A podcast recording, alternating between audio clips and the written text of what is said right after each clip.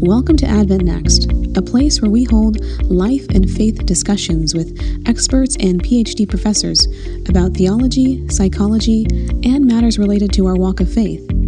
Today, we have the privilege of having Dr. David and Dr. Beverly Sedlacek, co founders of Into His Rest Ministries and authors of the book Cleansing the Sanctuary of the Heart Trauma, whether it be sexual abuse, addiction, domestic violence, dysfunctional family dynamics, or childhood woundings, all deeply affect our walks of faith. And yet, they're often treated as taboo subjects in our churches. So, today, we're going to discuss how trauma affects our walk of faith and why leaders should encourage environments that can better facilitate the healing journey. So, let's get started. We're so glad to have you guys here today, and uh, I have a, a co host today, Latoya Wright. Hi.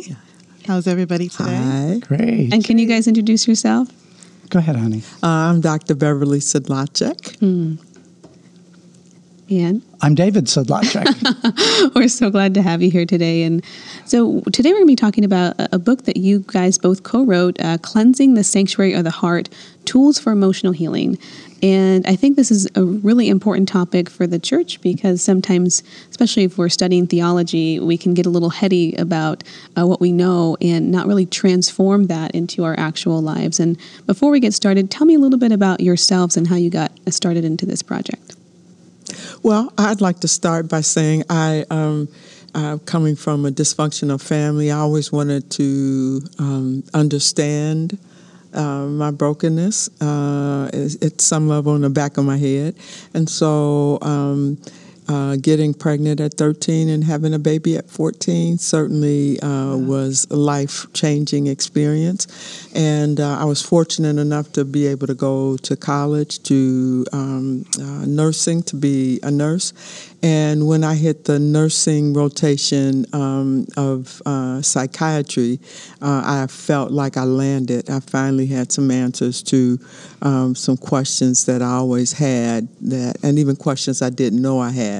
And so that started me on this search of trying to understand uh, how uh, my life was shaped and and who I had become. And uh, when I met David, I had no idea that uh, God had plans for us to join forces to do mm-hmm. that. Mm-hmm. And so as we uh, began married life, and I thought it was going to be white picket fence and, you know, the typical American dream, but God had other plans. And uh, as He began helping us to um, really take our training and strip it of all things that weren't from Him, and then um, to add things that were from Him, we started seeing results in our own lives and then in the lives of people we were just casually at some point sharing with, and then more formally. And um, then it was off to the races. Wow, that's yeah. fantastic. Yeah. Mm-hmm. And you guys just celebrated a 33 year anniversary, is yes, that correct? correct. Yeah. Yeah. Yeah, yeah. Well, let me let me just jump in a little bit. Um, prior to meeting Beverly, I um, was a professional social worker. I'd already gotten my doctorate in social work and and was operating at a professional level and and um, and then I'd just gone through a divorce myself mm. and and so I was operating at, at this you know very high level of professionalism, but when I met Bev and um, and became a, a Seventh Day Adventist as a result of that, um, God kind of took me out of that professional stream of of achievement and took us out to the woods. And it was out in the woods mm. on 30 acres in rural Ohio that God retrained us. Wow. And a lot of what he did, you know, we did some reading and so forth and studying that way, but a lot of it was through the clients that he sent. Mm-hmm. And and so it's not that our professional training was was bad, but that one thing that God has done is given us an ability to integrate right. our faith into our practice. And and so in in our book, what we've tried to do is integrate our faith and practice in, in very real ways so that people have biblical tools for emotional healing.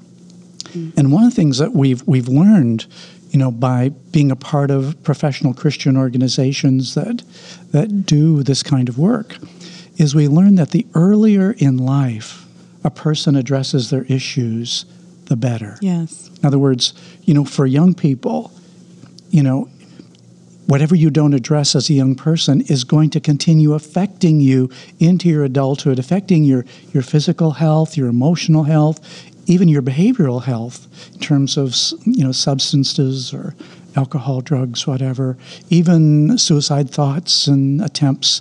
We know that they're highly correlated with childhood abuse.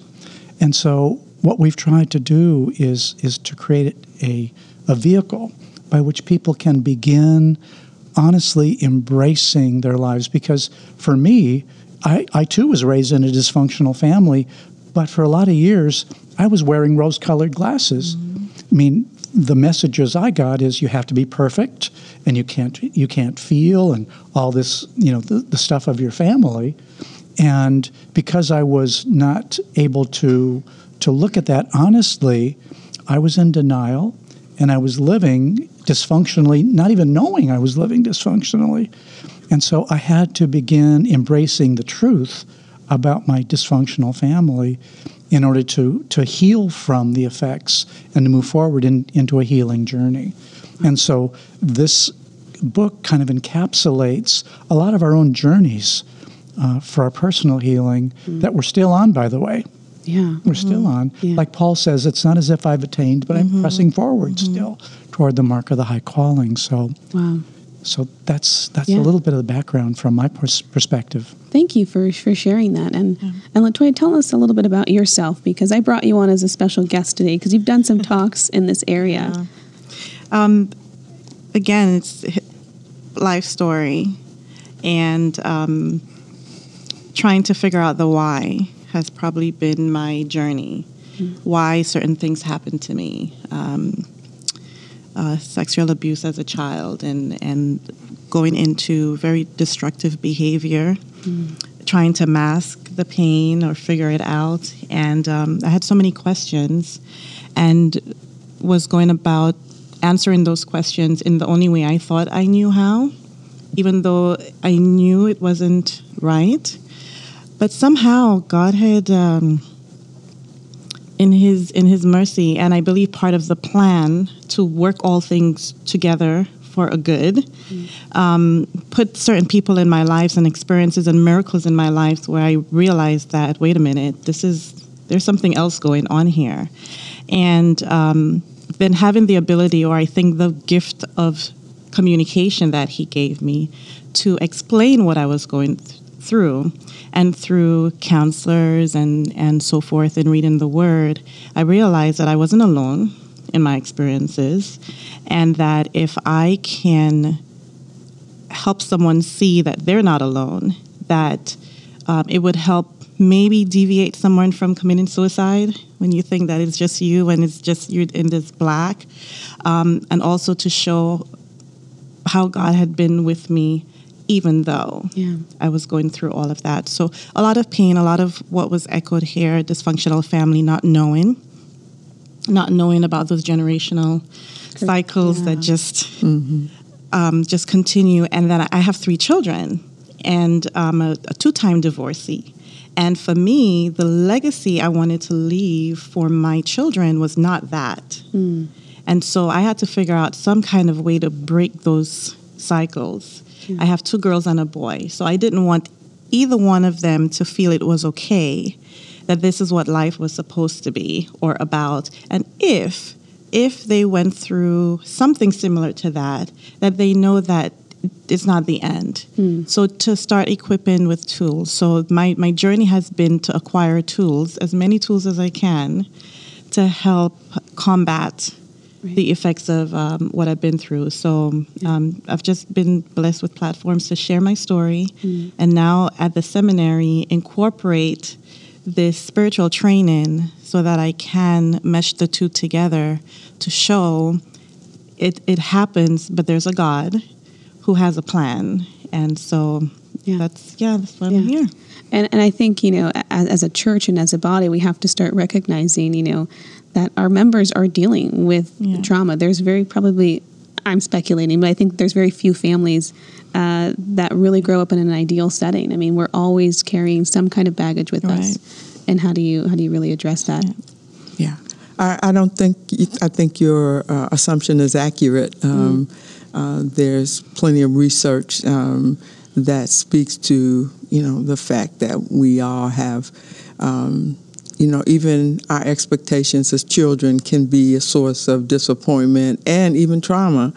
And uh, and again, the impact, not intent, needs to be sorted out. So our parents' uh, impact upon us uh, is vital to understand, and uh, not that they intended to hurt us, but the impact certainly has impacted. It has hurt us.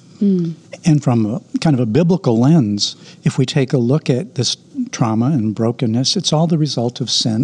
I mean, look what happened in the garden. You know, soon afterwards, we had the you know uh, Cain killing Abel in, in their own family, and and we had the beginning of shaming and diminishment and hiding and all of those things which never were a part of the world before sin. Yeah. And so all of this brokenness, that's why I, I would agree that none of us have escaped that entirely. Yeah, it's so true, and I think that there's there tends to be a skepticism though a little bit in, within churches about, uh, you know. Uh, going to counseling or a certain kind of like uh, biblical psychology and i think we get it from both sides we get it from the secular community i'm sure is like don't bring the bible into psychology and the healing and the church is like uh, you know you shouldn't be going to these counselors like what would you say to those people who are who are you know having skepticism about that type of therapeutic work that I think needs to happen. Yeah, Uh, I think you know, kind of from a from our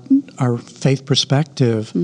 Um, we, we look forward to the soon coming of Jesus, and many people conclude from that that we don't have to deal with all the psychology stuff. Right. You know, just you know, get ready for Jesus to come, and He'll take care of all that afterwards.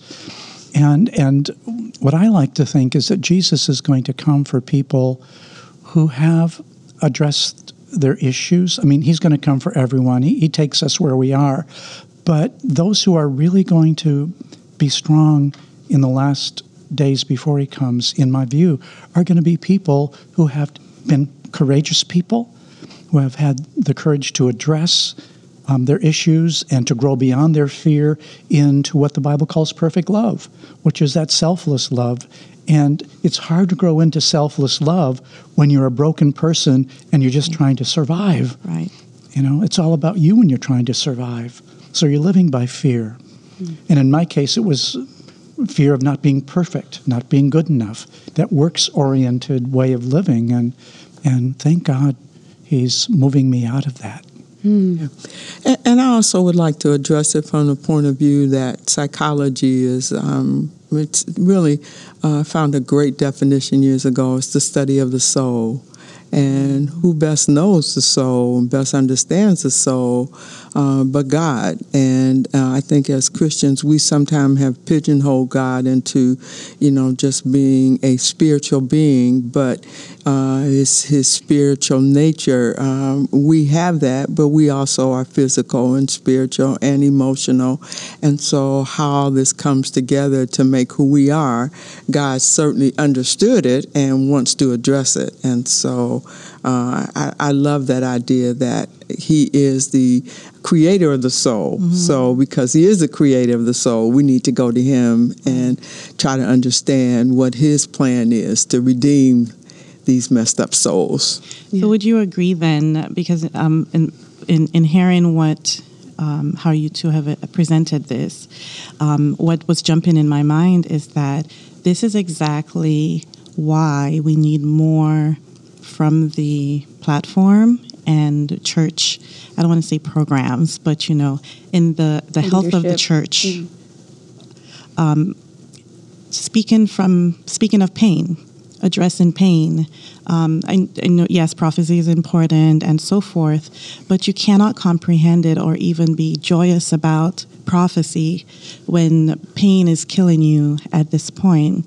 And it just seems that either we don't know how to do that because we may not have addressed our own, the shame that may be coming with saying that I've had this experience, and especially from the pulpit, you know, the perfectionist Yeah, high Uh, mentality of what you are. Yeah. that you're supposed to have done this thing already and not you know not saying that i'm going through but not but understanding the power of vulnerability even from the pulpit, so that a people can see that we've all been touched by this thing called sin. It started in heaven, is this dysfunction, and and that we're all on this journey together. And this God of soul, who we need to address His creation, has the plan for us. It's in the Word. And so, preaching from that mm-hmm. foundation so that people can understand this is not just me coming to hear a message, but I may be in this message. Mm-hmm. Mm-hmm. Um, it's so. Do you agree? Oh yeah,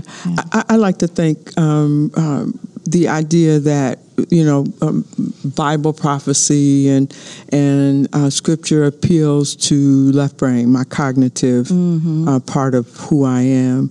Uh, I'm wounded experientially, mm-hmm. and so wounding happens experientially, and there must be an experiential element to healing.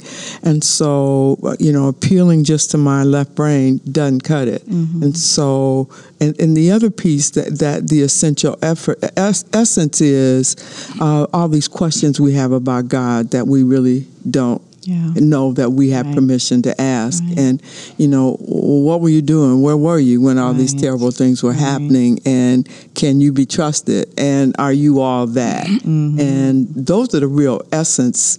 Uh, the questions uh, are the real essence of where we live. And so you're telling me about the prophecy doesn't get those questions yeah. or even bring them to the surface and allow me to wrestle with them.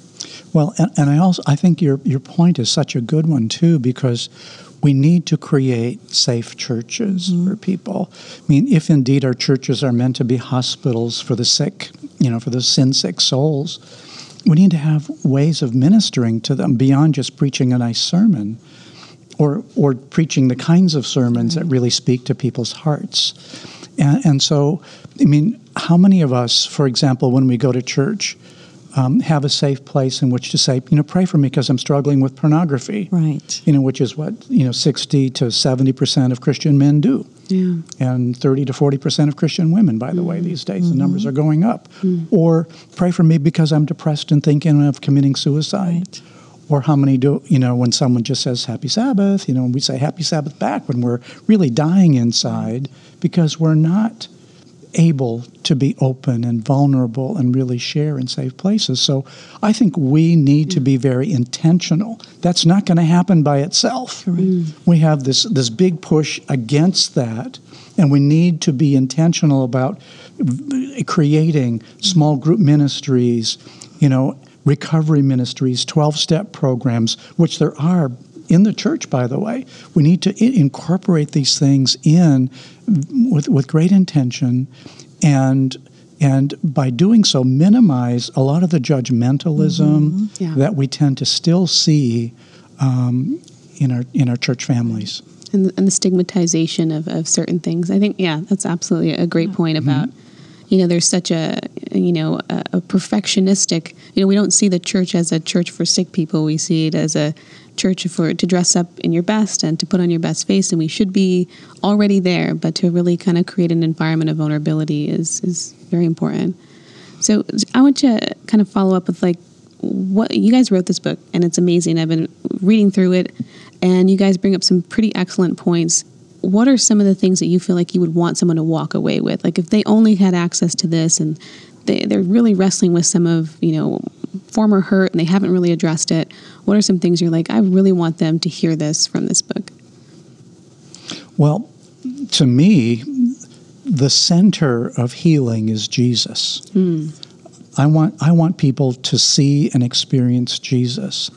And so when I look at, at his life, for example, he suffered the same kinds of things that that I'm suffering. You know, he was physically abused. Yes. He was emotionally and verbally abused. Even the circumstances of his birth were brought up and used against him, you know, considered to be a bastard child. He, he was even sexually abused. I mean, if you really take a look at at, you know the beatings and even when he was hanging on the cross he didn't have that little loin, loincloth right. covering him. He was totally exposed you know before everyone. And so and so he has been touched with the feelings of my infirmities. Mm. he knows personally what it's like to go through them. And so i can find healing by identifying with jesus.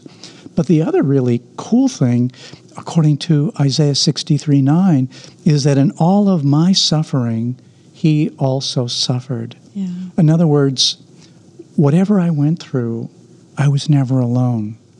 He was always right there with me in the journey. And, and the other thing about it is, in all my suffering, he suffered. But when I suffer, what I tend to do is protect myself right. to keep it from hurting so bad. But when Jesus was right there suffering with me, I don't think he protected himself to keep himself from feeling the full extent of the abuse that I was suffering. So, therefore, I can identify him in both ways. I can identify with him as one who, in his own life, suffered greatly, even pain far greater than perhaps I'll ever be asked to suffer. But also, in the second way, in that when I was suffering, He was right there with me. Therefore, He has a story about my story. And I want to learn about His story as He experienced my story. And, and then what, what, that hap- what happens then is we come close together into this beautiful experience together of, of a healing ministry mm-hmm. in our journey with each other. So it's all about Jesus, not just in theory, but it's about Jesus experientially. And, and God has led us to learn how to do what we call inner healing prayer ministry, where someone may have a very painful memory and how to invite Jesus to come right into that story so that person can experience Jesus mm-hmm. in that very place mm-hmm. of pain and be encouraged to know number one that they weren't alone and then to experience a word from Jesus or a healing touch from Jesus, whatever they whatever they need, whatever they're ready to allow him to do. I would want people to take away two points. One being uh, probably the foundational point that that God is love, mm. and I, my experience, looking back on my experience, especially from a human perspective, um, I, you know, it doesn't always feel or look like he was loving and kind, mm. but he was, and uh, he he created. Uh, he gave me the right to choose. He values it so much that he will not violate it, even to heal me. And so he died for my right to choose, knowing that I would even um, choose to not accept him, and that that is just incredible. Mm-hmm. And so, the to really understand how all of the history of the world and all of our experiences and his involvement is all weaved in love. And that that's just that's what I want people to really walk away with. And the second point is that God is not about redeeming my past. No, he's not about resolving my past. He's about redeeming my mm-hmm. past. Mm-hmm. And uh, and so in uh, I'm never going to get resolution. You know, I, I, I, too was sexually abused, uh, Latoya, and so it's never going. to That's my experience. Yeah. It's not going to be wiped out. It's not going to go away, but there is redemption there, and in that redemption, I can see a future that is not shaped by my past. Mm-hmm. And so that that to me, um, you know, as I walk people and come alongside people on the journey of healing, I, I want those two points to really, in addition to what David has said, those are the points I would want people to walk away with. Yeah, I think those are, are pretty, you know, essential Powerful. points. Yeah. Yeah, and, and you know, it's it. I think again, it leads to that headspace where you don't have much space to get into the person's head, and so if if you have that one opportunity to get through them for some seed to plant, this is it's powerful because at the end of the day, we feel that we may be just circulating around in our situation. There's no landing plane.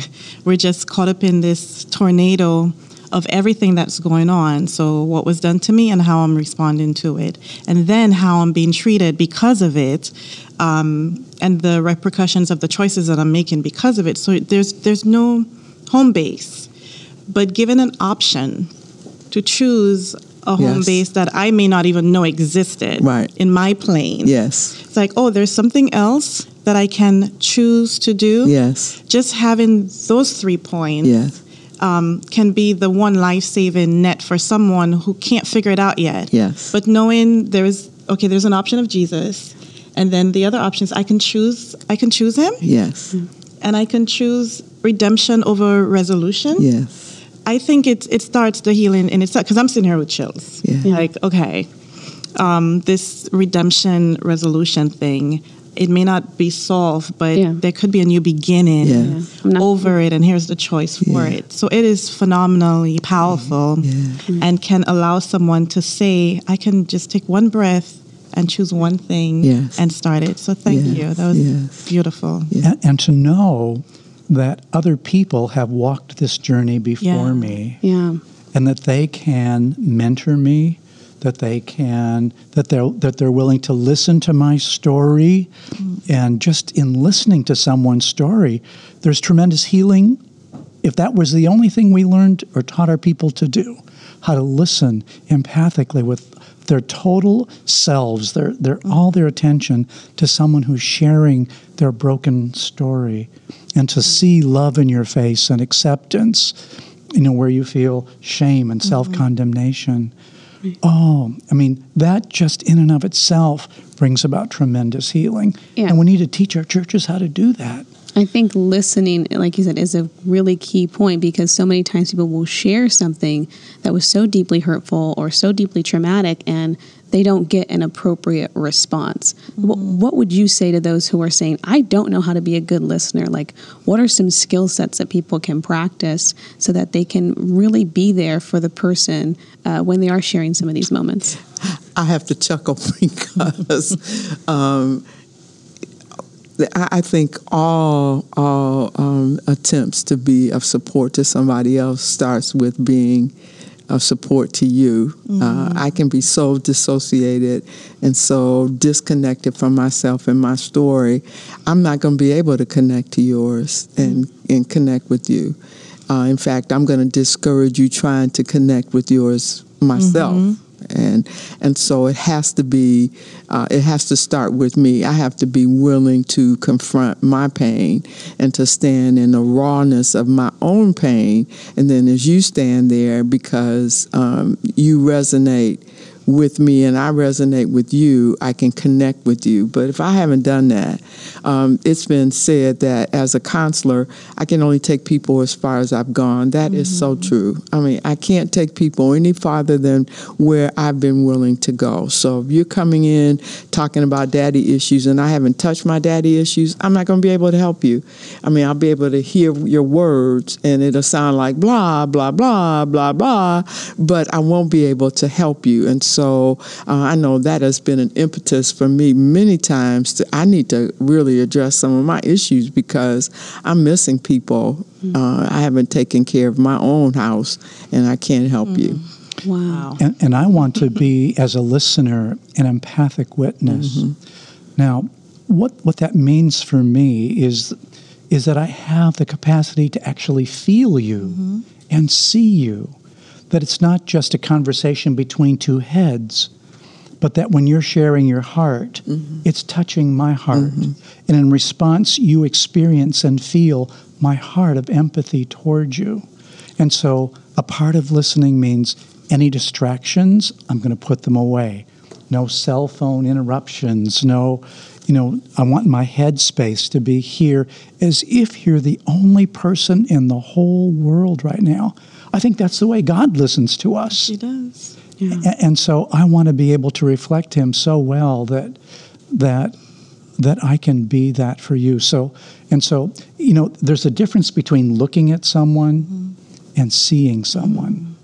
Mm-hmm. And when I see someone, I'm looking just beyond your face. Mm-hmm. I- I'm looking into you. And and and so that kind of exclusive listening to that person to me conveys their importance, conveys their value, and and so that's that's the kind of listening that I I mm. try to do. Wow, mm-hmm. any that that that's I think you nailed it. You know, like both of you. How do you be an empathetic witness? Uh, you know, to do what Christ does, and also how do you be in touch with your own stuff because. Mm. You, you cannot uh, uh, you know you will discourage other people from going on that journey if you yourself are not willing to look at it. It's too ugly it's too painful. Yeah. you're like ah, i don't want you to go there right now. And so just being self-aware i yeah. think is a, a, huge part. Do you have any follow- follow-up thoughts last thoughts on this latoya? No i mean it's it's it's just given the the key components to begin the emotional healing. Yeah. relationships is important. We're not silos. And um, just knowing that so many people long to have someone to just literally say, I not just understand, but I know what you're going through. Yeah. And just to give them that space, whether to release the tears that someone gets me, um, can just be the foundation for us to begin having healthy churches. Absolutely. Yeah. Um, and knowing not to be afraid of each other. We're just we're just so afraid of each other because of that. We haven't dealt with it, and the fact that you're going through it may be triggering me and I'm not going to deal with it. But how many people will stay within our churches and communities if they just knew that relationships was prioritized yeah. to help each other maneuver through life's mm. journey? So I'm just I'm really grateful that um, yeah. you're you're sharing and not particularly exactly because you went through those experiences, but that there's um, there's beauty coming from those ashes right. yes. that right. you experienced and that you're willing to share with with right. all of us. Yes. Yeah. Yeah. Thank you so much for sharing your experience and and helping to facilitate some of the healing conversations that we need to have. That's it for part one, but we hope you stay tuned for next week where we will continue to discuss emotional healing and why it is crucial for churches to obtain the necessary tools and resources for addressing trauma and the road to healing. We want to thank our guests, Dr. David and Dr. Beverly Sedlacek, for joining us today. As always, we appreciate your feedback. If you have any suggestions for future programming, please leave it in the comment section below. Have a blessed day and see you next time.